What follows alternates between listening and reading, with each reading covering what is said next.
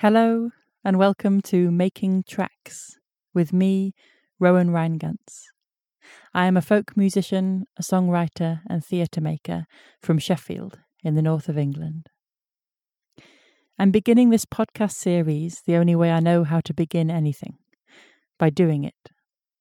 I don't know exactly how it will unfold, but I know that I am searching for a way to connect and to share my words and my music while gathering together isn't possible. For me, the spell of a live gig isn't replicable through a screen. But I think there might be some magic possible here, in the audio world, in story, and in sharing some space around the song. So thanks for being here. You're very welcome on this trip. I hope we'll both find things we're looking for on the way. I warmly invite your eyes to wander as you listen. I'm going to start by looking backwards to where I've been. The first episodes, I think, will each centre around a song that I have travelled with and what that song has shown me for the road ahead. Episode 1 The Road Less Travelled. This song has always lived outside. It began its circular journeying in the hot backyard of a house I once shared with two brilliant women on the north side of Sheffield. I had just started getting excited about growing food, and I'd planted a hundred onion babies in cold frames in our bike and rosebush filled back garden. I didn't even particularly like onions, but I loved those seedlings, and I would check on them most days. My life then seems simpler to me now, but of course it wasn't. I was moving in lots of different directions. I was riding on the back of my new love's bike. And we've been together seven years now, so I know the age of this song is about the same. I sat in the garden on the bit of decking that sometimes hosted birthday breakfasts or winey dinners. It was a warm morning in early summer. I tuned the string of my banjo closest to my leg, up a note, and eventually found the rolling riff that would become the anchor point of this song. The air smelled of sun cream as I played it to the insects and to the onions.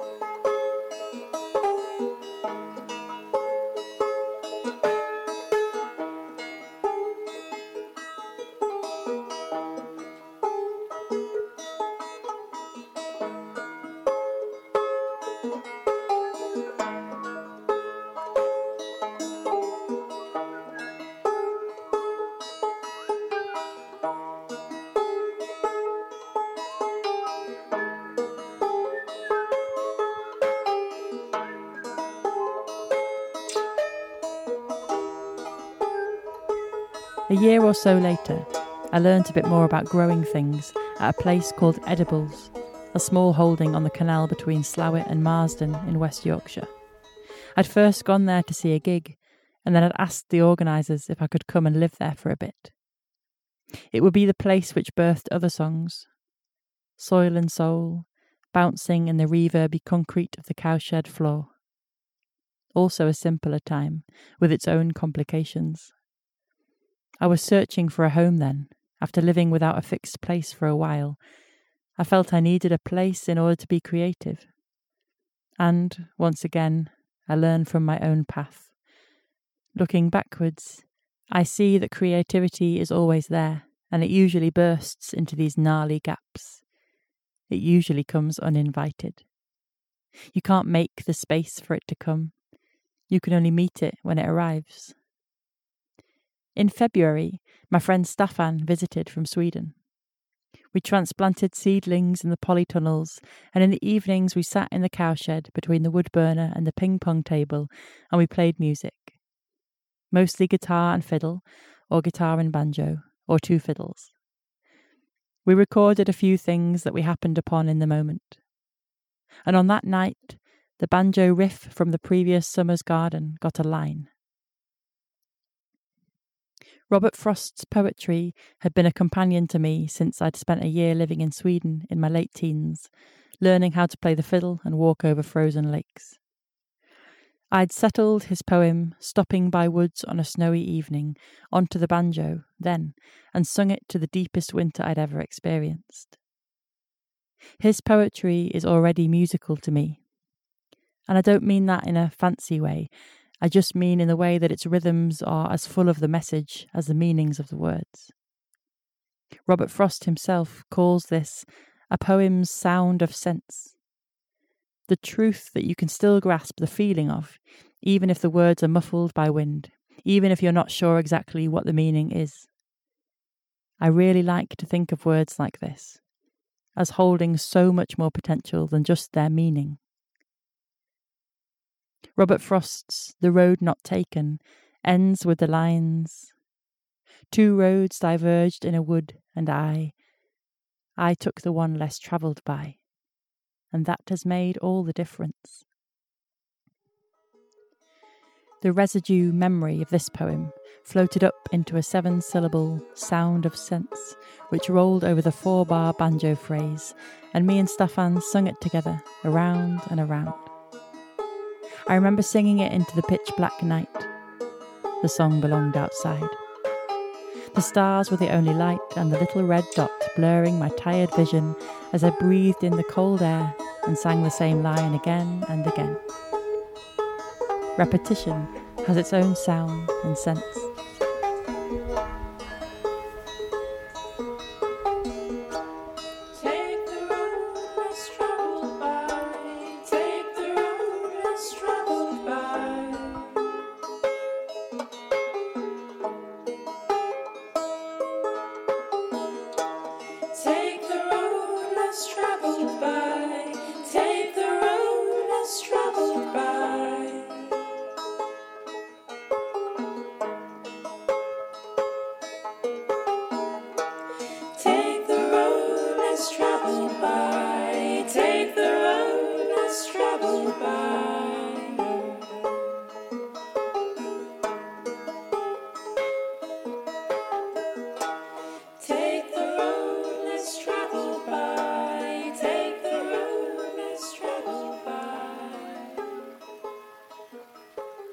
Staffan left and took our recording with him in his laptop, along with some other small musical ideas. And in the spring that followed, I read about the island of Eigg in the Inner Hebrides. I drew maps and texts and walked around in circles playing the fiddle. I still do that a lot. I find moving, walking in wide repeating circles, never ending, no stopping, to be beneficial to ideas arriving. Legs move, the bow moves. There's no goal. It's a pleasurable dance, and it's a search for flow, I suppose. You can't get so easily mentally or musically stuck when you're physically moving. I read Alastair McIntosh's Soil and Soul that spring, and I found it to be so profound, not only in the story of the remarkable island I was about to visit for the Songs of Separation project, but also how this book effortlessly and obviously wove together geography, history, geology, mythology, poetry, superstition, lyrical and political prose, and that all these differently feelinged things could sit together and tell a story. In fact, that this story required all those things, and none more than the other, affected me a lot, and certainly entered my own practice when it came to creating my theatre piece, Dispatches on the Red Dress. Big stories need different threads. I arrived on Eigg with the song Soil and Soul mostly written, and it blossomed beautifully in the incredible group of big women that gathered there.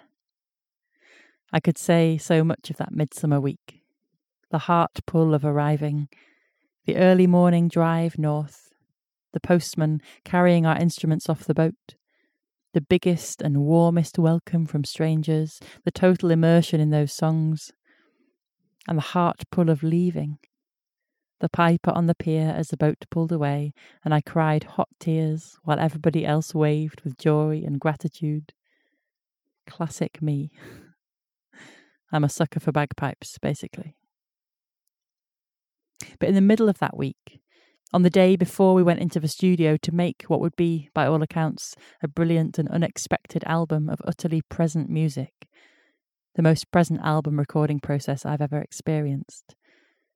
The banjo riff came back to me as I sat in the living room of our working space. Kate Young and Karine Polwart came over post breakfast, and we jammed the tune around, Karine on tenor guitar too.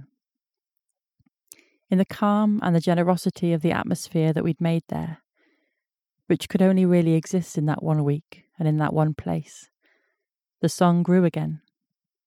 Karine and Kate both added verses, and together the answering phrase found us.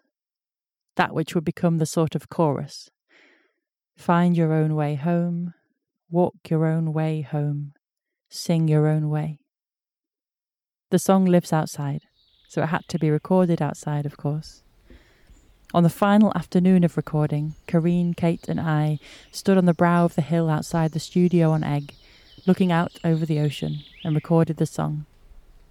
Not committed then to even making it onto the record, it just seemed like a nice thing to capture.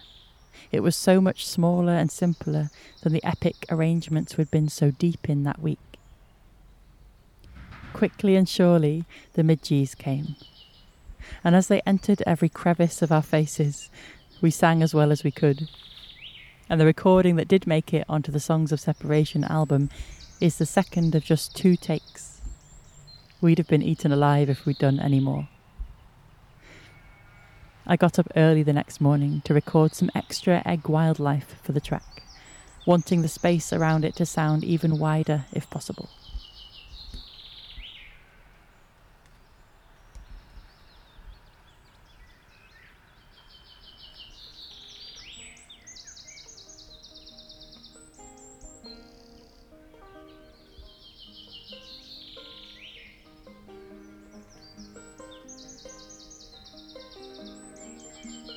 Later that summer, we sang the song at one of our gigs, this time at the Dundee Arts Festival. As the song built through the verses, the local choir gradually came in under the guidance of their conductor, who I later learnt was an old friend of my mother's and had probably met me as a baby. Their voices filled the echoey church, and I stood and sang and listened in awe at my surroundings and company and that the song which had hatched amongst onion babies years before was still travelling with me. The road less travelled is a road made by walking.